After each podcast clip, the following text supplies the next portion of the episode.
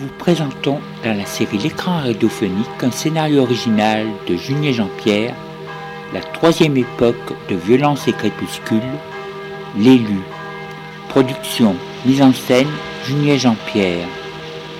Musique originale de l'élu, Lionel Morzetti.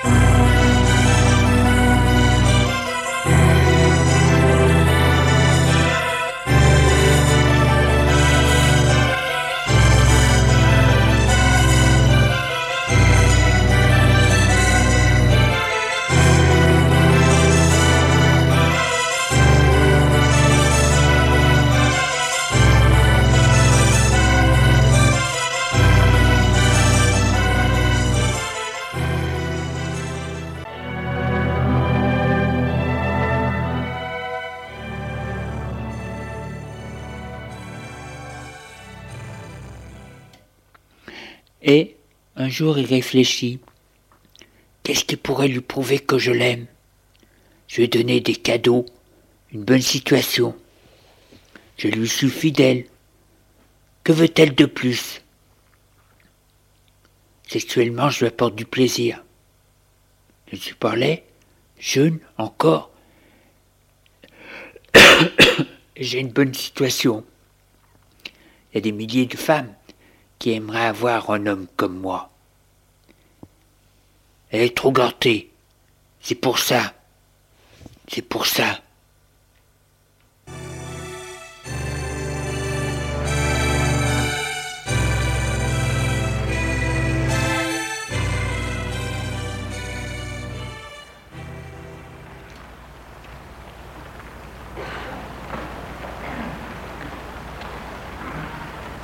un après-midi qu'il passe devant un magasin où il y a des robes de mariée. Il se dit Voilà, c'est ça.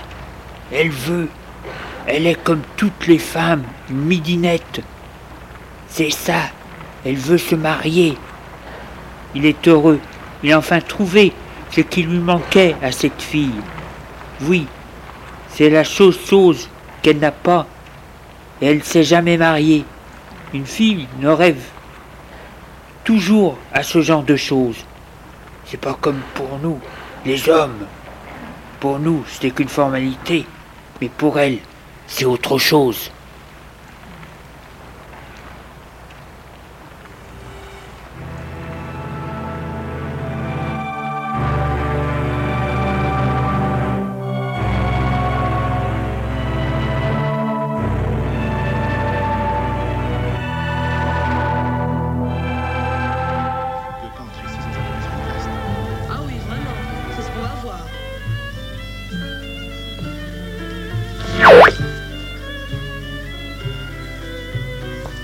Le soir, il invite dans un salon de thé.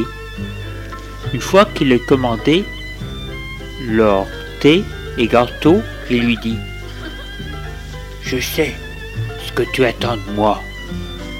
C'est ce que je te demande en mariage. quand même malheureux. Et les mères qui regardent ça avec un bon sourire.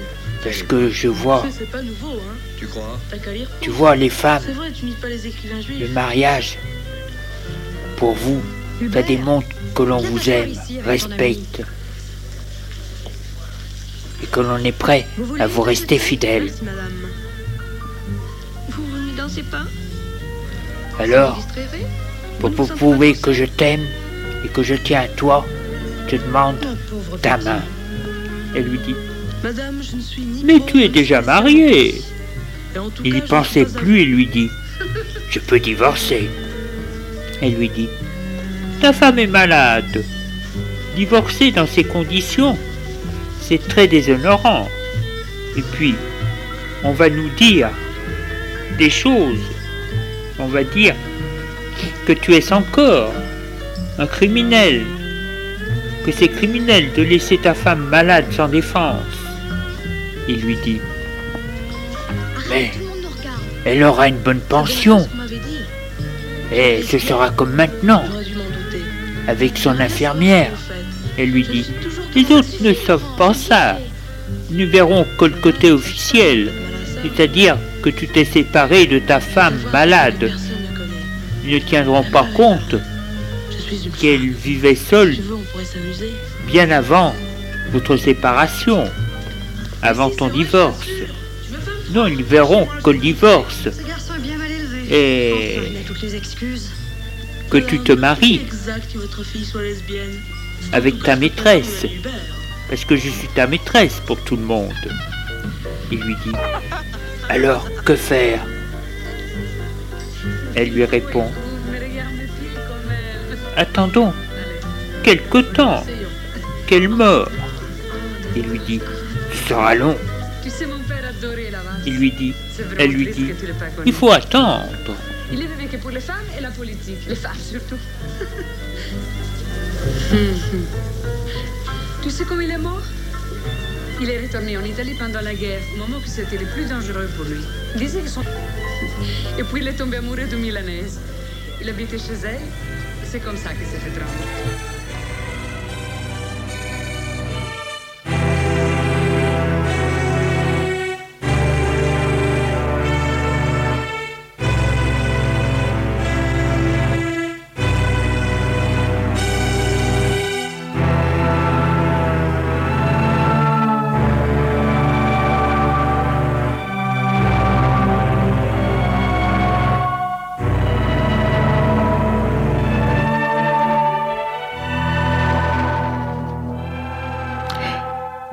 Depuis qu'il a eu l'idée de se marier avec elle, il est comme une femme, ne pense qu'au mariage. Il veut se marier avec elle. Il habite rue Saint-Honoré, un bel immeuble de cinq étages du siècle dernier. Il est au troisième étage. La concept pièce meublée Louis XV, tapisserie claire, boiserie blanche, seul parquet.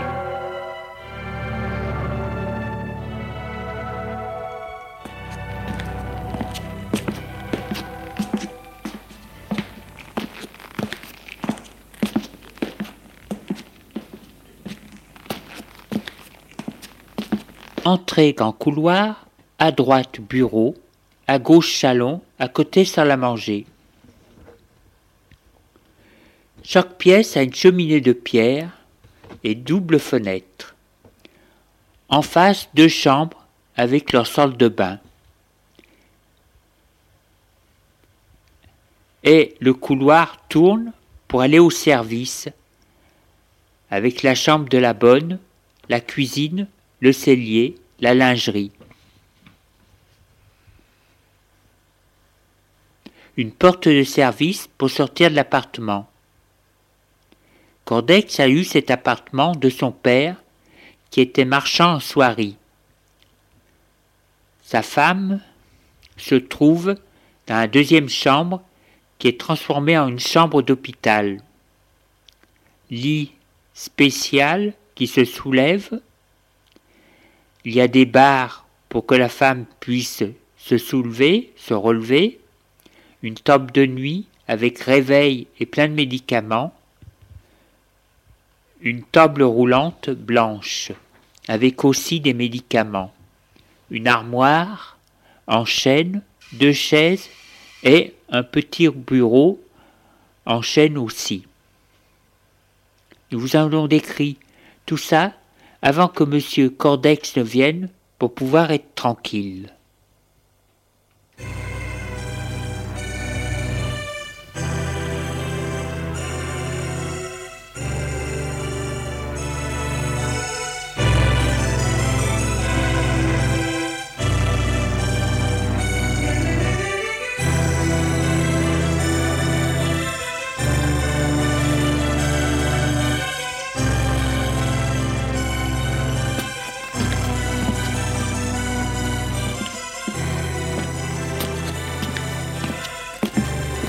Après avoir accompagné Judith jusqu'à chez elle, mécontent, il va sonner à la porte de son appartement.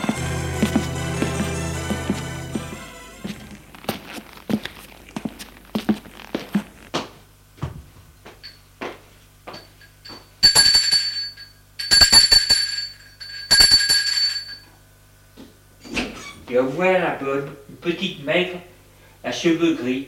Bonjour monsieur. Bonjour. Il va, ferme la porte et lui dit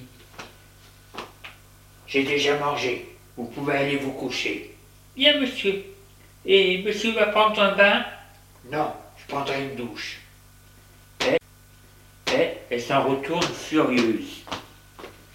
Elle se dit que c'est toujours la même chose, qu'il lui fait marquer la fin de son film.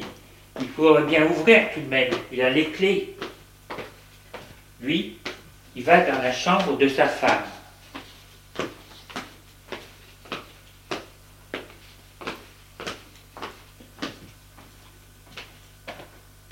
Frappe et entre. Elle est au lit, assise dans son lit. La tête repose sur des épaisseurs de pelochon. Elle a une énorme tête avec plein de bosses, de trous partout. La bouche tordue, la peau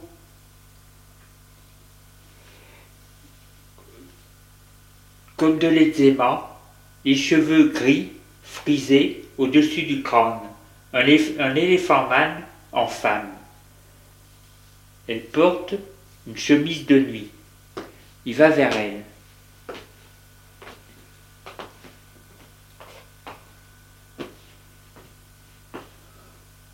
Sa peau craquelée. Bonjour, t'as passé une bonne journée? Elle lui dit. Comment veux-tu que je passe une bonne journée? Il lui dit. Je sais pas, moi. T'aurais pu parler de choses agréables avec l'infirmière. Elle lui dit Et de quoi? D'intéressant. Rien ne m'intéresse. J'ai goût à rien. J'aimerais en finir avec cette mascarade. Mais non, mais non, mais non. La vie peut encore t'apporter des choses. Elle lui dit Tu n'y crois pas. Tu es comme moi, enchaîné à cette maladie. Il lui dit oui, je suis enchaîné. Je le fais par amour pour toi. Tu m'as accepté de vivre avec toi que le jour où tu as su que tu étais perdu pour les autres. Elle lui dit Tu le regrettes Elle lui dit Il m'arrive de me dire que tu as mal agi vis-à-vis de moi. Je pense avec amertume que lorsque tu étais belle, tu m'as refusé et que j'ai fait, et qu'une fois malade, tu m'as voulu, parce que tu savais que j'étais le seul à te vouloir. Mais maintenant que la maladie s'est emparée de toi, tu m'es devenu un fardeau. Tu vois, je te suis devenu un fardeau jusqu'à la fin de tes jours. Tu as voulu la plus belle, eh bien, tu l'as eue. Il lui dit Oui, mais tu n'es pas celle que j'ai aimée. Elle lui demande C'est vrai que tu as une maîtresse? Il lui dit Oui, bien sûr, comment veux-tu? Elle lui demande Merci de pas me mentir. Elle est belle, plus belle que toi, et même avant. Justement, euh, je voudrais c'est divorcer. Elle lui dit Jamais, jamais. Tu le sais bien. Mais moi aussi, j'ai besoin de certaines choses. Il lui dit C'est impossible. Elle lui dit Je le sais bien avec une pute il lui dit des prostituées sont des femmes normales. Tu es mon mari. Oui, mais dans certaines circonstances, c'est normal que nous n'ayons rien. Je ne supporterais même pas, c'est de te donner un baiser. Elle soupire et lui dit Eh bien, tant pis. Il lui dit Divorçons. Je te donnerai une bonne pension. Non, tu es moi. Je tiens à toi comme tu as tenu à moi lorsque j'étais belle et jeune. Maintenant c'est le contraire. C'est toi qui es beau et moi moche. Il lui crie.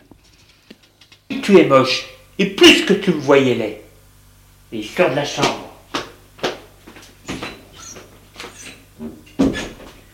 Il va dans la sienne.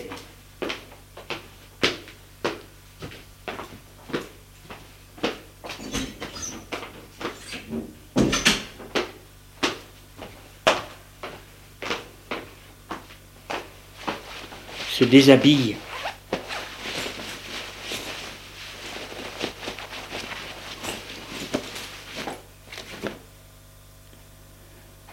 Va mettre son peignoir.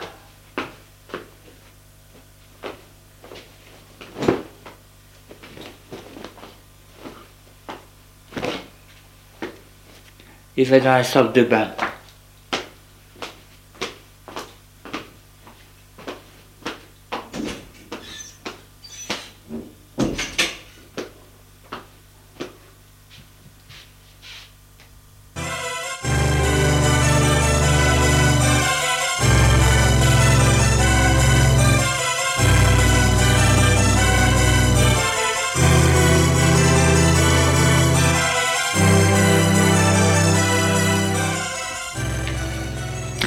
Dans son lit, ne peut s'empêcher de penser à elle. Il se dit, ce n'est pas possible que je sois obligé de vivre avec elle comme ça. Non, il faut que je m'en débarrasse. Mais comment?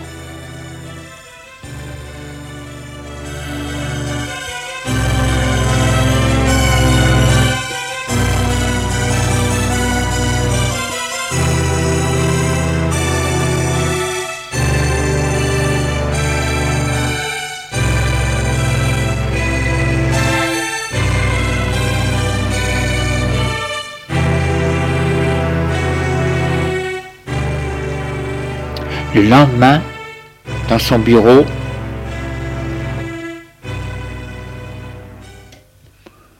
son téléphone. Allô, dites à mademoiselle Lair de venir me voir. Merci.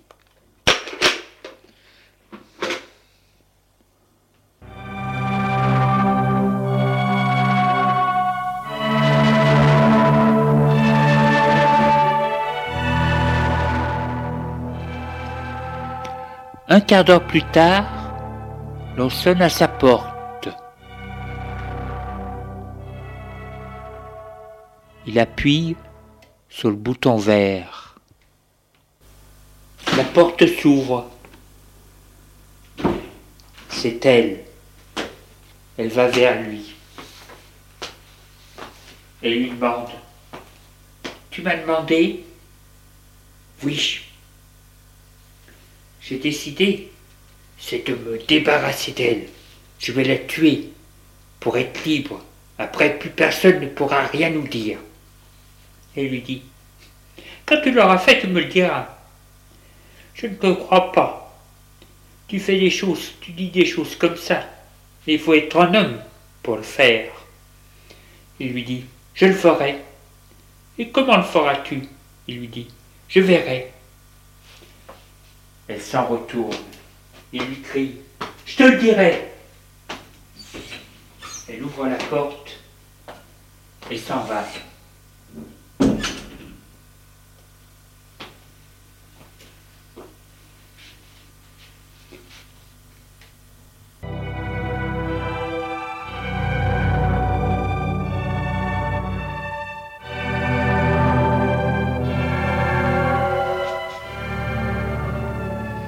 Une semaine plus tard, il veut la voir. Elle refuse de venir le voir. Elle ne veut pas le voir pendant une semaine. Il atteint la sortie du siège. Elle se dérobe. La suit avec sa voiture. Elle prend un taxi. La convoque dans ce bureau. Elle fait dire qu'elle est débordée. Il se dit, je pourrais la renvoyer, mais ne le fais pas.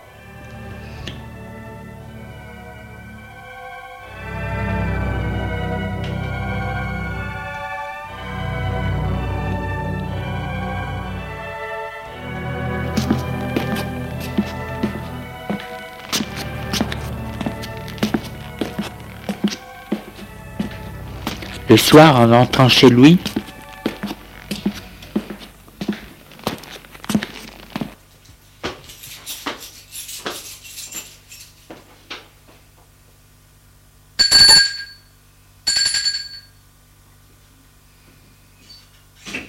il ouvre la bonne. Il n'est pas vos clés, monsieur Si, j'ai oublié que je les avais. Dans.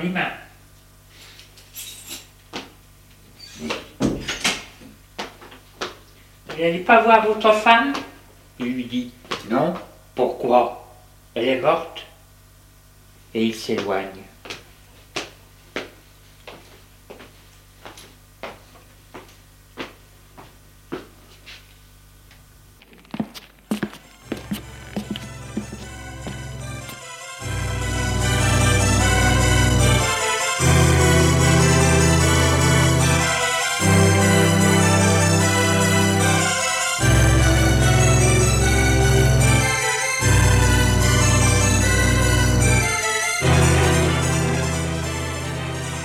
Matin, dans son bureau, il se dit, puisqu'il ne peut pas la voir, il va lui écrire et lui dire ce qu'il souhaite faire.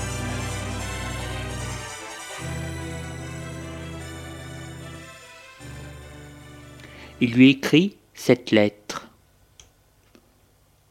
Il lui dit son amour, sa fureur, qu'elle ne veut plus le voir, qu'il pense à elle constamment et qu'il veut lui prouver qu'il l'aime vraiment en faisant ce qu'il lui a promis. Il a bien réfléchi de ce qu'il veut, de ce qu'il veut faire un crime, et que ce ne sera pas un crime, puisque sa femme n'a plus goût à la vie, et que de toute façon elle est condamnée. Donc il va l'aider à mettre fin à ses douleurs en l'étouffant tout simplement. Ce sera simple. Dans la nuit, lorsqu'elle dormira, il ira dans sa chambre, lui soulèvera tout doucement la tête, lui enlèvera ses pelochons, la recouchera. Le poids, la déformation de la tête va l'étouffer, l'asphyxier. Après, remontera la tête, la remettra sur les pelochons et ira se coucher. Elle sera morte dans son sommeil comme ça. Ça arrive souvent dans ce genre de maladie. Huit mois plus tard, on se marie. Tu vois comme je t'aime et pense à toi. Je te fais une belle faute d'amour en faisant cela. Alors voyons-nous. J'ai seulement envie de te voir. Il signe et met la lettre dans une enveloppe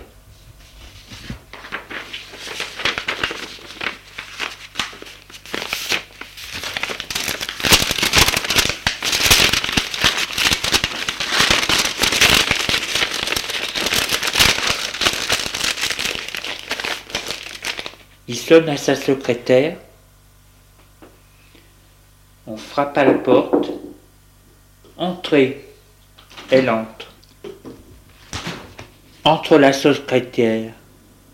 Il lui dit Allez donner cette lettre à mademoiselle Lair, en main propre. Tiens, monsieur. Elle prend la lettre et elle ressort.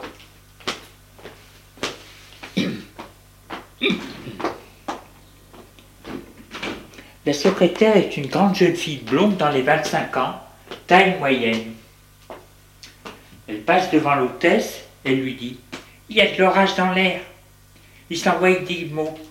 L'hôtesse lui dit Ça sent la rupture. Il va bientôt en avoir assez. Il va en avoir assez d'elle. Le secrétaire lui dit. Place aux autres. L'hôtesse lui dit.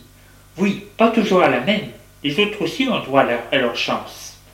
Et la secrétaire va prendre l'ascenseur pour aller à l'étage en dessous pour porter la lettre à Judith. Elle aimerait bien s'y lire la lettre, mais elle est cachetée.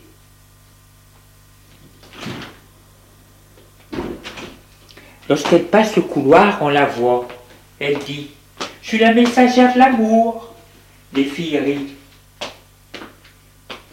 Elle va frapper à la porte de Judith. Entrez. Elle entre. Bonjour madame. Voici le courrier. Elle s'approche du bureau.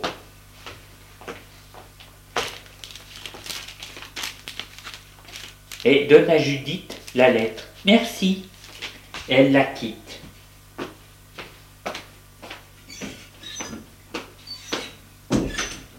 Judith ouvre la lettre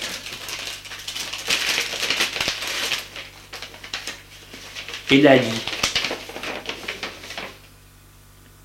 Une fois qu'elle l'ait lue, elle se dit, décidément, il était plus intelligent lorsqu'il n'était pas amoureux. Pauvre Benoît, Benoît Bonnet. Elle met la lettre dans son enveloppe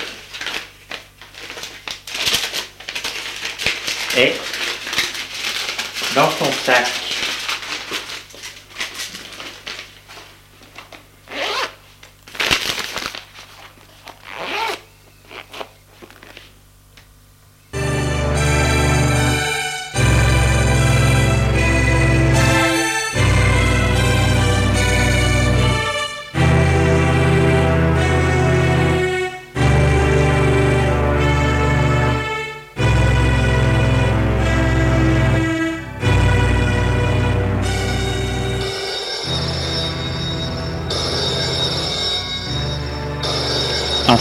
Le téléphone sonne.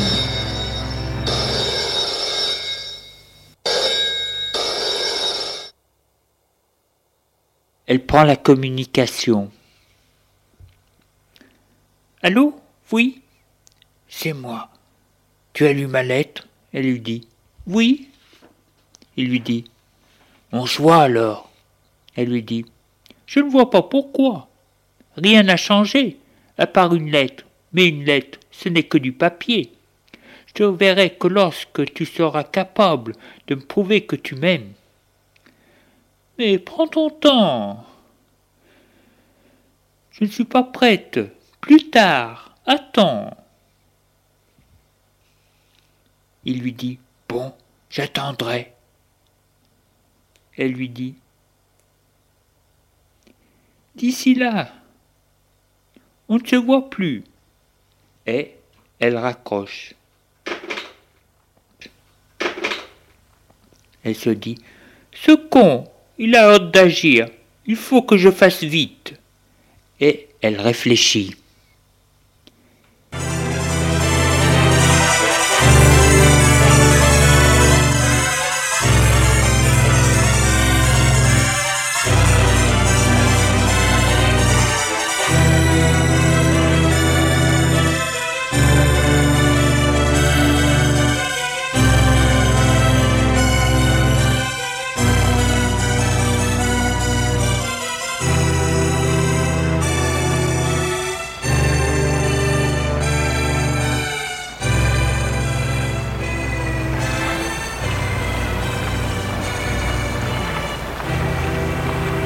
Le temps passe.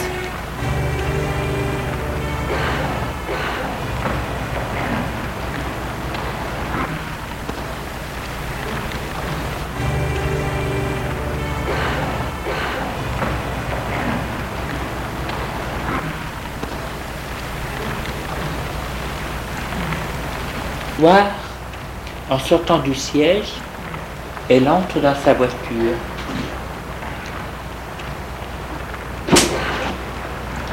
Qui est garé devant le siège et attend. Elle voit sortir Monsieur le Duc, Jean, le directeur des relations humaines. Il marche à pied. Elle met sa voiture en route.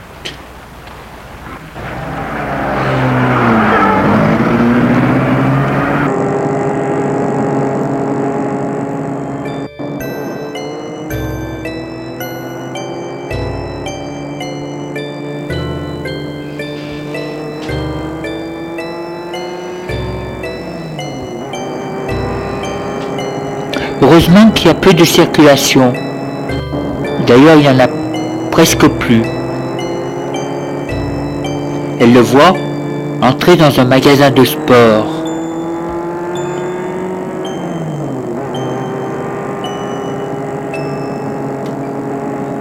Elle arrête sa voiture.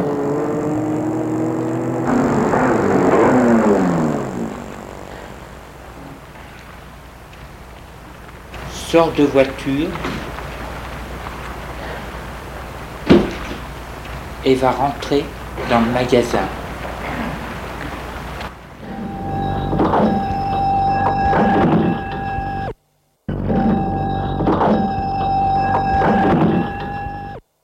C'est un grand magasin, moquette au sol, banque de présentation avec vendeurs, etc.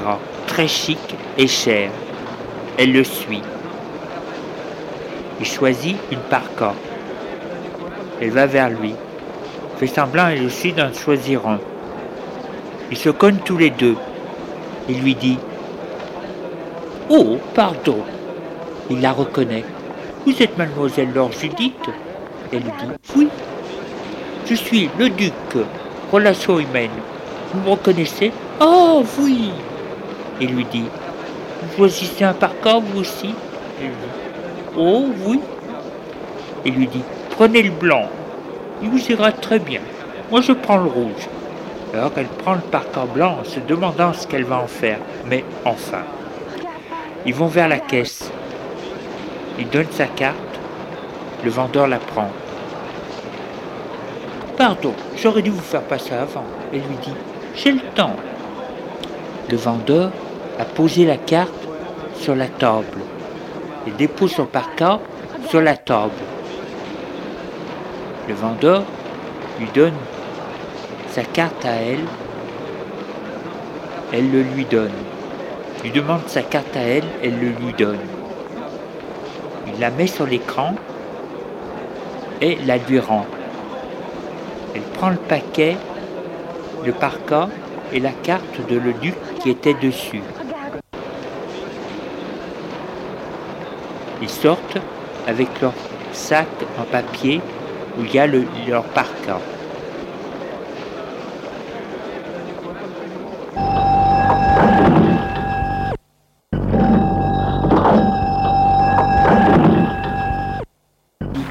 Je vous accompagne.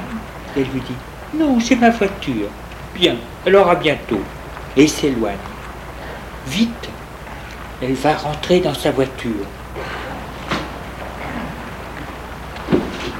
Elle la met en marche.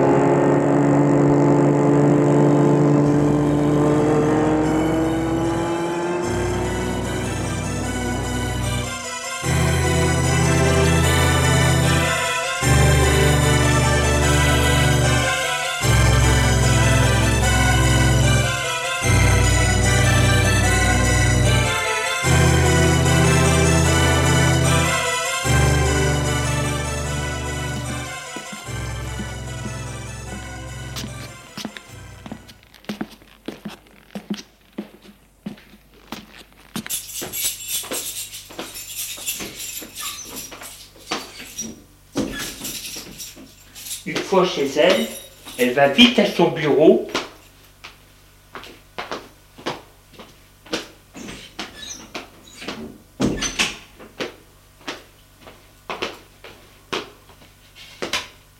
s'assoit à son bureau et met l'ordinateur en marche. Elle prend un papier pour tout noter. Puis met la carte de le duc sur l'écran.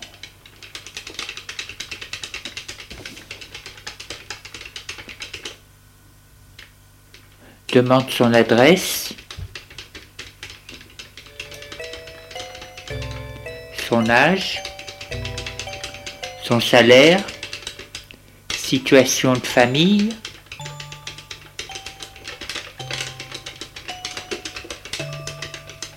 Elle note tout. Il habite Bois-la-Reine, une petite maison. Son salaire est le double du sien. Il est veuf, vit avec son fils de 15 ans, Laurent. Maintenant, elle regarde son compte, ses entrées et ses dépenses, pour voir ce qu'il aime. Elle voit qu'il dépense beaucoup pour la montagne. Course en montagne, accessoires, vêtements. Puis, il aime beaucoup la musique, les livres, va au cinéma.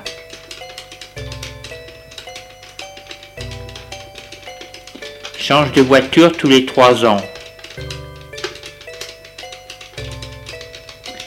Il est propriétaire. Aime manger simplement.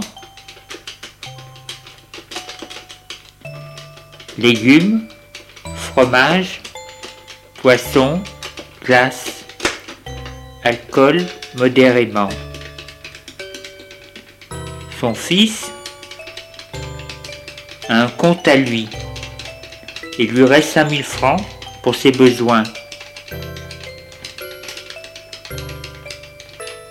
Il a une femme de ménage.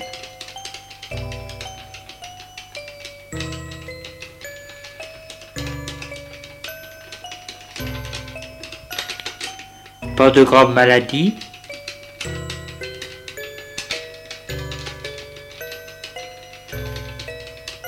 Ses impôts sont élevés.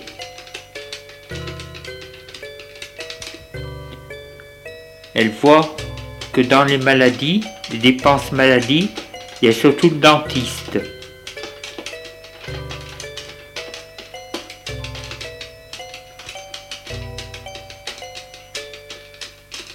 Son fils,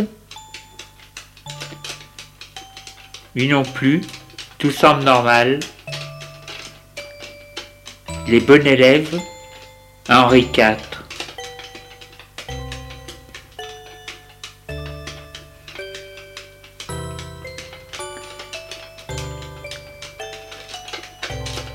Il n'y a pas de souci. Pas de vis.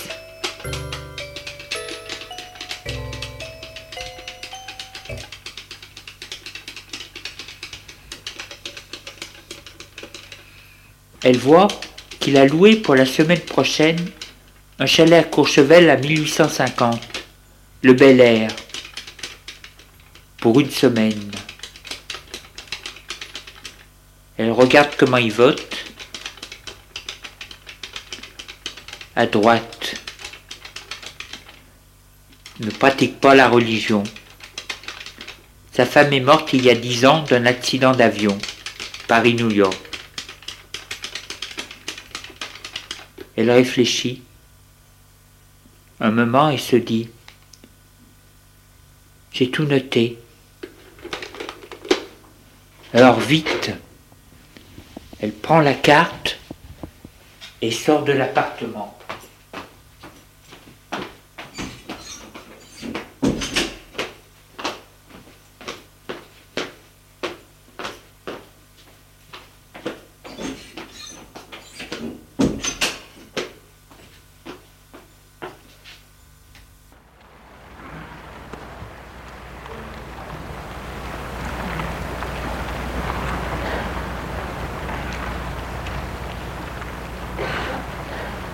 Prend sa voiture.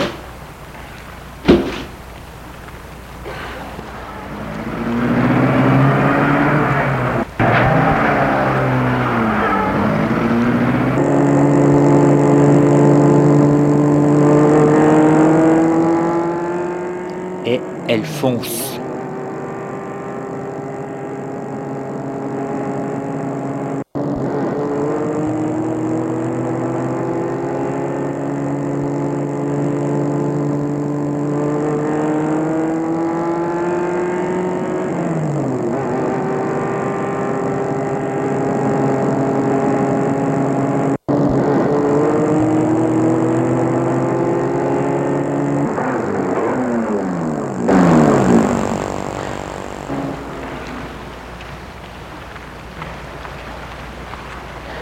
De voiture et entre dans le vieil immeuble.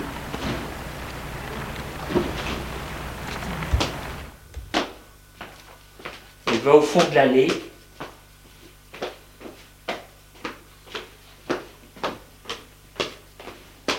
pour ouvrir la porte qui mène à la cour.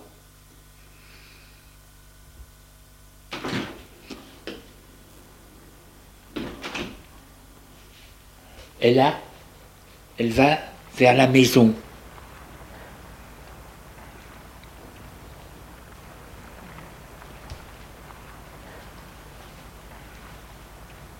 Elle sonne.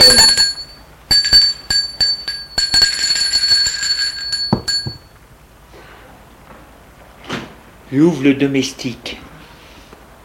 Elle lui dit Oui. Elle lui dit C'est urgent. Il faut me faire une copie de cette carte. Mais vite, s'il s'en aperçoit, elle ne vaudra plus rien. Il va téléphoner aux cartes qui vont leur faire une autre avec un autre. Et ce sera fini pour nous. Le domestique lui dit Entrez. Elle entre. Il a fermé la porte. Elle lui donne la carte. Il prend la carte et il monte à l'étage.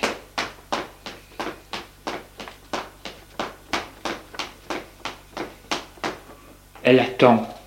Elle se dit Mon Dieu, pourvu que ce soit pas trop tard. Est-ce que c'est long pour faire une copie? Le domestique descend. Elle lui dit C'est fait? Oui.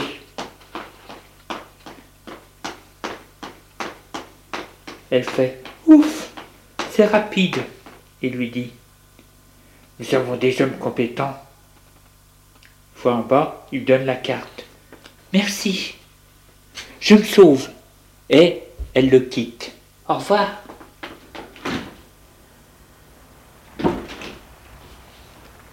Elle suit la cour, entre dans l'allée,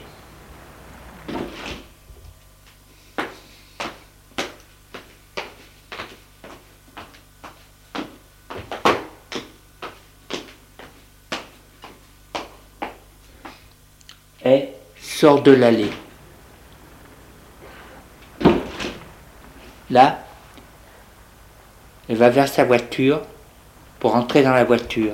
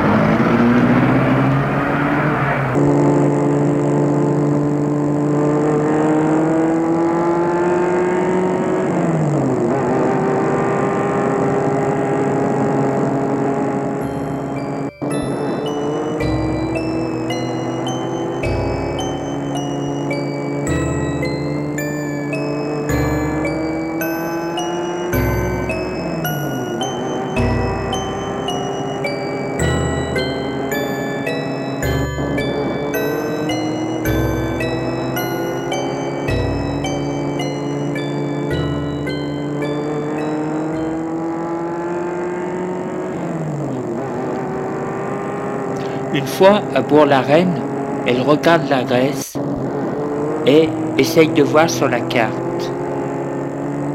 Elle trouve la rue et la maison. La rue est une petite rue calme il y a des villas. La maison de Monsieur le Duc est plus grande que les autres.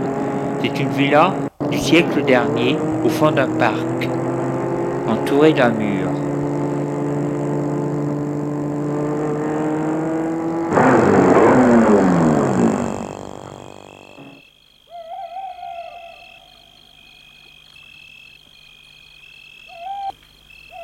De voiture et sonne à l'interphone. Une voix lui dit Oui. Elle lui dit Bonjour, je suis Laure. J'ai une chose importante à donner à monsieur le duc. Attendez, je vais voir. Je suis mademoiselle Lair. Judith. Bon, oui, je vais voir. Elle attend quelques secondes. Et la voix lui dit Vous pouvez entrer. Elle entend des clics de la porte. Ouvre le portail et entre. Le portail se referme derrière elle. Elle suit le chemin, ou plutôt la voie privée de gravier qui mène jusqu'à la maison. Le parc est assez sombre.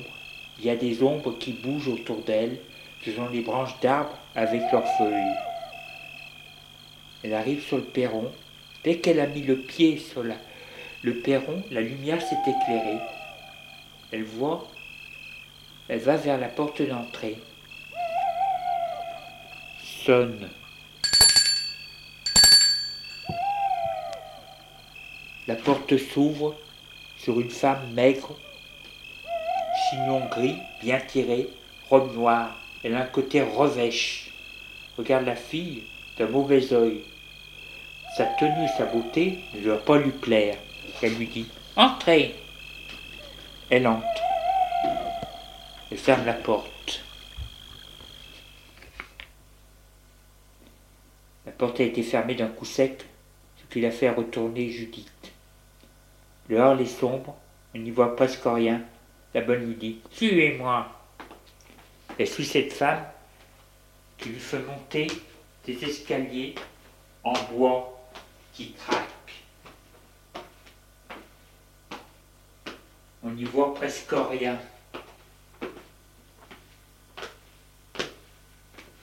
Au premier étage, elles suivent un long couloir sombre, encombré de grosses choses qui semblent être des meubles.